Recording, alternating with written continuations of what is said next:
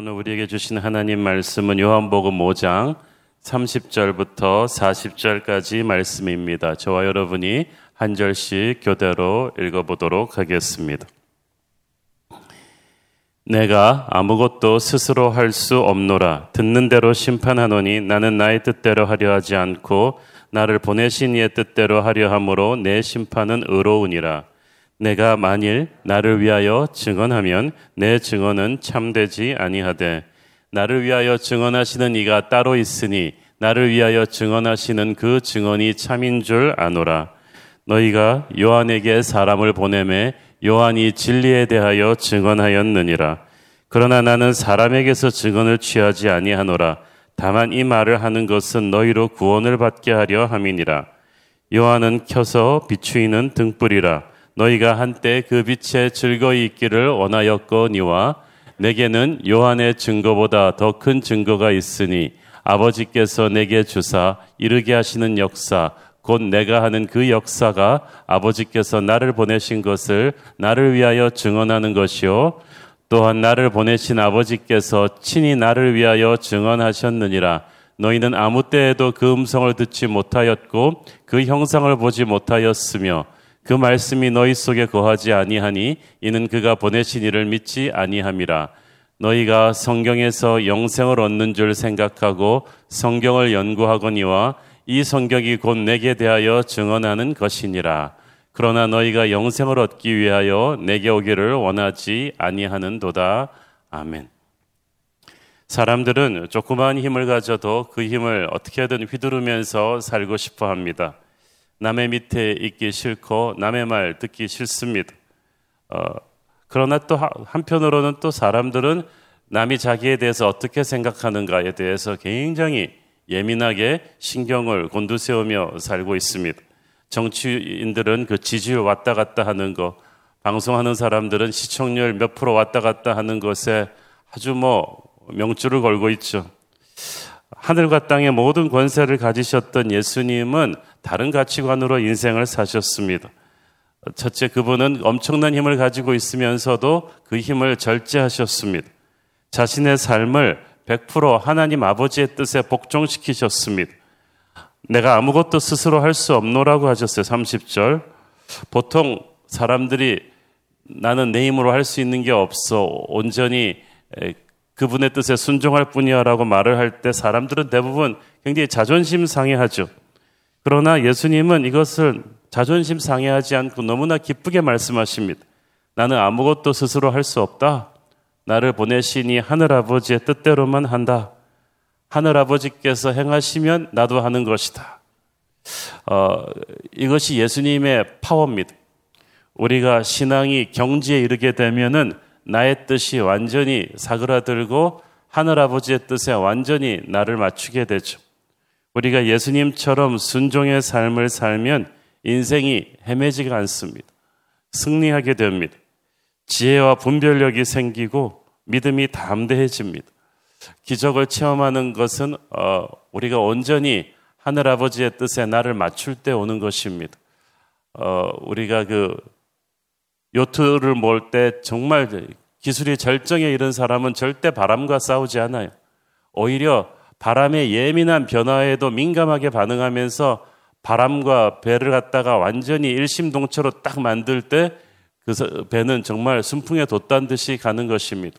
그렇듯이 인생도 인생을 주관하시고 역사를 주관하시는 하나님의 뜻에 온전히 순종하는 법을 배울 때 오히려 우리가 계산하고 준비하는 것보다 더 빠르게 더 힘을 갖고 갈 수 있는 것입니다. 예수님의 인생이 바로 그것이었습니다. 31절, 33절은 얼핏 보아서는 좀 이해하기가 힘들어서 설명을 요구합니다. 유대인의 전통적인 재판법에서는 자기 한 사람의 증언만으로는 부족하고 두 명 이상의 증인의 백업이 요구되었습니다. 예수님께서는 자기에 대해서 증언하시는 분이 계신다고 하셨습니다. 그가 바로 성부 하나님이셨습니다. 37절에 보면은 또한 나를 보내신 아버지께서 친히 나를 위하여 증언하신다고 했습니다. 구약 성경에 보면은 예수 그리스도에 관한 하나님 아버지의 예언이 기록되어 있습니다.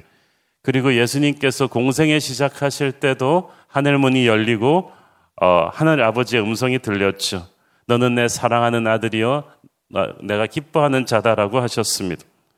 어, 성자 예수님께서는 그거 하나면 충분했습니다. 그리고 그 하나님의 자기에 대한 증언, 하늘 아버지가 나를 어떻게 생각하시는가, 하나님 아버지께서 나를 사랑하는 아들이요 내 기뻐하는 자다라고 말씀하시는 것 그거 하나만을 믿고 세상의 어떤 어, 시련도 이겨낼 수 있었어요. 사랑하는 여러분, 우리는 어떻습니까? 대개 우리를 속상하게 하고 자존심 상하게 하고 잠 못 이루게 하는 것은 사람들이 나에 대해서 어떻게 생각하느냐입니다. 사람들이 나에 대해서 뭐라고 말하느냐. 그렇게 인기 많은 연예인들도 악플 한두 개만 보면요, 밤에 잠을 못 이룹니다. 자기를 사랑하는 사람이 90이고 자기를 비방하는 사람이 10이면 굉장히 좋은 프로티지잖아요. 그런데도 그 몇몇 사람이 나를 어떻게 생각하느냐, 나에 대해서 뭐라고 말하느냐, 그것 때문에 잠 못 이루는 게 우리의 인생 아니겠습니까? 정치인들은 자기를 반대하는 사람들 비방의 글이 칭찬하는 글보다 훨씬 더 세게 다가오고 그런데 우리는 어렸을 때 우리 선생님이 나에 대해서 뭐라고 말씀하시는가? 그 선생님이 그 학업란에다 써주는 글 한마디가 굉장히 큰 충격으로 다가오기도 하고 애들이 뒤에서 나의 뒷담화를 막 하는 거를 듣고 나면은 아, 너무 막 자존심이 상하기도 합니다. 우리는 평생 그렇게 삽니다. 회사에서 상사가 나를 뭐라고 말하는가? 직장 동료가 뭐를 말하고 말하는가? 사람들이 나에 대해서 뭐라고 말하는가에 대해서 그렇게 가슴이 벌럭벌럭거리는데 우리가 하나님을 믿게 되면 이제 그런 가치관을 버리고 제일 중요한 것은 하나님이 나에 대해서 뭐라고 말씀하시는가. 기도하는 시간은 하나님의 나에 대한 의견을 듣는 시간이죠. 예배하는 시간은 하나님의 나에 대한 의견을 듣는 시간이죠.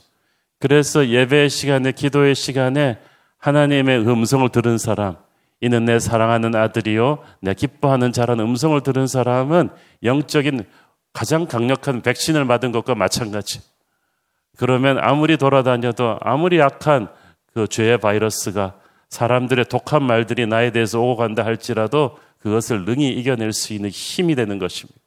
저는 하늘 아버지께서 여러분을 인정하시는 말씀을 늘 가슴 속에 깊이 새기게 되기를 축원합니다. 세상이 뭐라고 말해서 여러분의 마음을 흔들어 놓았다. 그때마다 주님 앞에 와서 기도하며 우리 용기와 사랑을 여러분 가슴 속에 채우기를 바랍니다. 예수님에 대해서 세례 요한이 증언을 했었죠. 33절 너희가 요한에게 사람을 보내매 요한이 진리에 대하여 증언하였느니라. 세례 요한이 도대체 누구냐라고 종교 지도자들이 사람들을 요한에게 보냈습니다. 네가 메시아냐라고 물었습니다. 세례 요한은 나는 메시아가 아닙니다라고 밝혔습니다. 더불어 사람들에게 예수님을 가르치면서 예수님이 메시아라고 하나님의 어린 양이라고 소개했습니다. 그러나 34절에서 예수님께서는 나는 사람에게서 증언을 취하지 아니한다고 하셨어요. 요한의 증언이 중요하긴 하지만 반드시 그게 있어야만 예수님이 하나님이시라는 게 입증되는 게 아니라는 거예요. 요한이 최종 권위가 아니라는 거예요. 다만 이 말을 하는 것은 너희로 구원을 받게 하려 함이니라. 하지만 세례 요한의 메시지를 통해서 예수님에 대해서 알고 믿으면 구원받을 수 있으니 가치가 있다는 뜻입니다. 예수님은 세례 요한의 사역을 누구보다 높이 평가하셨습니다. 35절 읽습니다.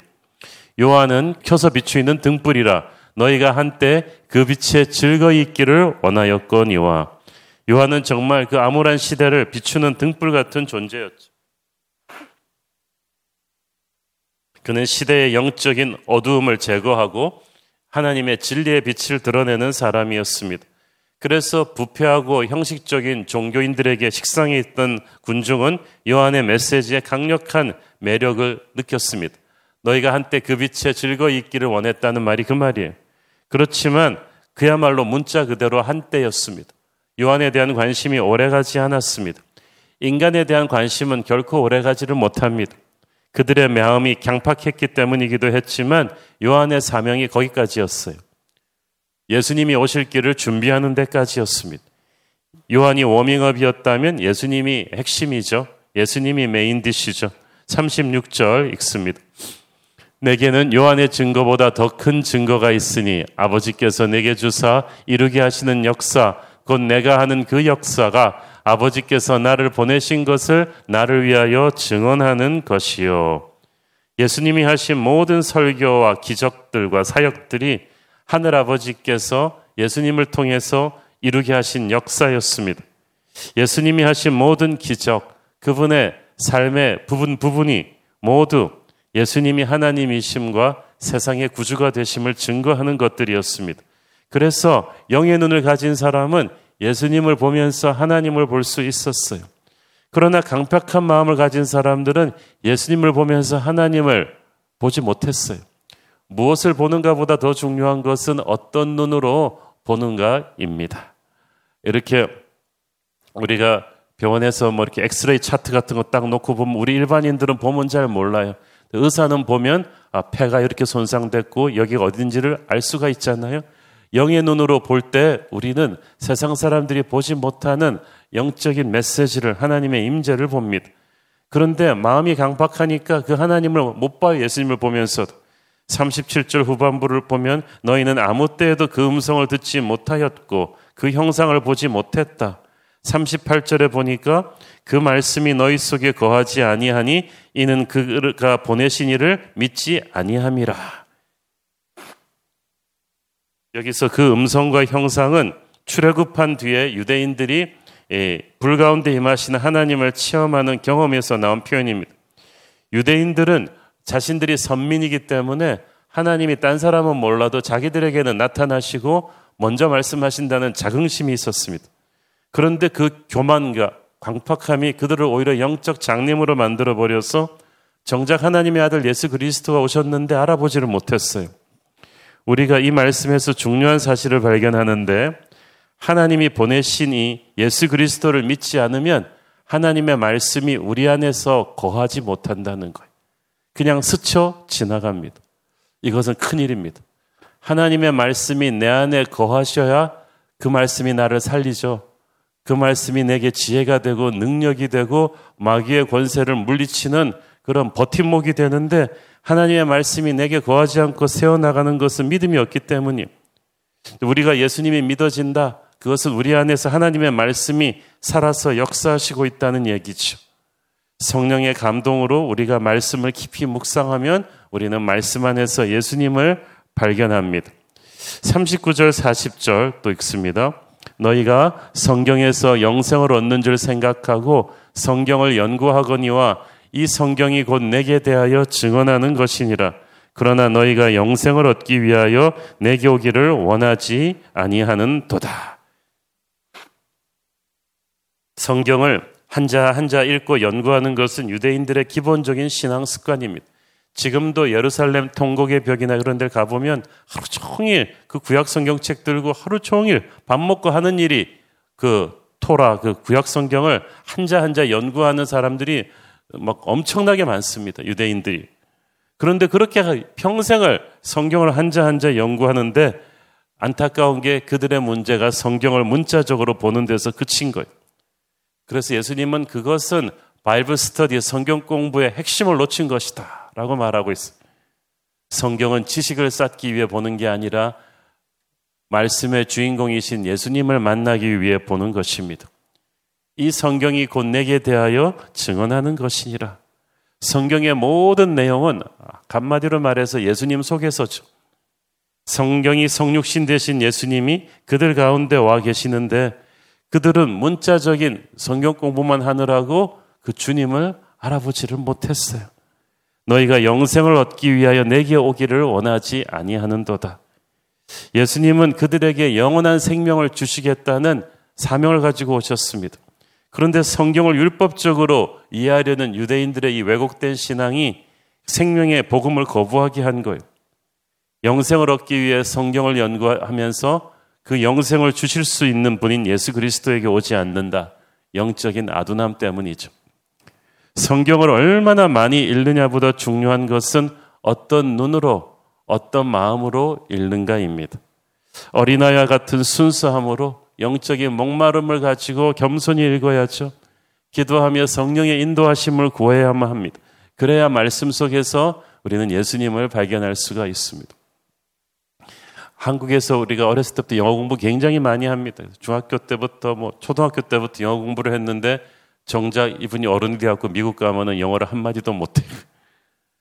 문법 속에 박제된 영어를 공부했지 살아있는 사람과 생활하면서 그런데 미국 가서 손짓 발짓 하면서 그래도 미국 사람들 속에서 한국 사람 아무도 없는 데서 섞여 살면서 1년 1년 지나면은 영어가 돼요. 생명력 있는 언어가 몸에 붙은 거예요. 우리에겐 살아있는 예수님과의 관계를 통해서 이 말씀의 생명력을 어, 발견하는 게 중요해요. 본질을 잡아야 되거든요. 부수적인 것을 이것저것 다 하려고 시간 낭비, 에너지 낭비해서는 안 됩니다. 공부든 사업이든 핵심을 잡아야 되는데 성경의 핵심은 바로 예수 그리스도입니다. 야곱의 아들이 몇 명이고 뭐 모르드게를 음해했던 악한 대신의 이름이 무엇이고 하는 것은 성경 퀴즈대에 나가서 1등할 수는 있겠지만 더 중요한 것은 성경의 모든 챕터에서 예수님을 발견하는 것입니다. 예수님이야말로 우리에게 영원한 생명을 주시는 분이기 때문입니다. 우리가 날마다 말씀을 먹음으로써 예수님을 더 깊이 알아갈 수가 있습니다. 그러면 우리 안에 믿음이 성장하게 됩니다. 믿음이란 무엇입니까? 그것은 하나님과 나와의 관계예요. 아까도 말씀드렸듯이 우리에게 초이스는 딱 두 개뿐입니다. 사람의 말을 듣고 살 것이냐, 하나님의 말을 듣고 살 것이냐. 사람들의 말에 무게를 줘서 내 말이 내 마음이 흔들리게 할 것이냐, 아니면 불변하는 하나님의 말씀에 무게를 둬서 내 마음이 흔들리지 않게 할 것이냐. 여러분, 아, 저는 뉴스 신문을 빨리 읽습니다. 아, 왜냐하면 그거 오래 묵상하고 있으면 마음이 흔들려서 하루가 그렇다고 안 볼 수는 없습니다. 네이버나 이런 것으로도 뉴스를 검색은 하는데 아주 빨리 읽습니다. 성경은 천천히 읽습니다. 깊이 읽습니다. 왜냐하면 하나님의 말씀이 내게 중요하기 때문입니다. 설문조사, 여론, 인기, 트렌드, 그것은 제게 중요하지 않습니다. 왜냐하면 금방금방 바뀔 것을 알기 때문입니다. 그 말이 땅에 떨어지고 이루어지지 않을 걸 알기 때문입니다. 여러분, 힘 있는 사람들이 말한다고 해서 깜짝깜짝 놀라지 마세요. 대통령이 뭐 말한다고 해서 너무 한숨 쉬고 깜짝깜짝 놀라지 마세요. 이루어지지 않아요. 하나님의 말씀이 이루어질 것입니다. 그러므로 항상 마음을 강하게 하고 담대하게 할 수 있는 길은 나에 대한 사람들의 증언이 아닌 나에 대한 하나님의 증언을 듣고 가슴에 새기는 것입니다. 세상이 흔들어 버린 우리의 마음을 오늘 하나님의 말씀 듣고 강하게 다잡는 축복이 있게 되기를 축원합니다. 기도하겠습니다. 주님 은혜를 감사합니다. 우리는 늘 사람들이 나에 대해서 무엇라고 증언하는가에 관심이 있고 거기에 흔들립니다. 마귀가 그것을 이용해서 우리의 마음에 불안감과 두려움을 심습니다. 그러나 오늘 말씀을 붙잡고 나에 대해서 말씀하시는 하나님의 증언만을 붙잡으려고 합니다. 우리 주님께서 그러셨던 것처럼 나에 대한 하늘 아버지의 의견이 가장 중요합니다. 오늘도 주님의 말씀 가슴에 새기고 승리하게 하여 주시옵소서. 예수님 이름으로 기도했습니다. 아멘.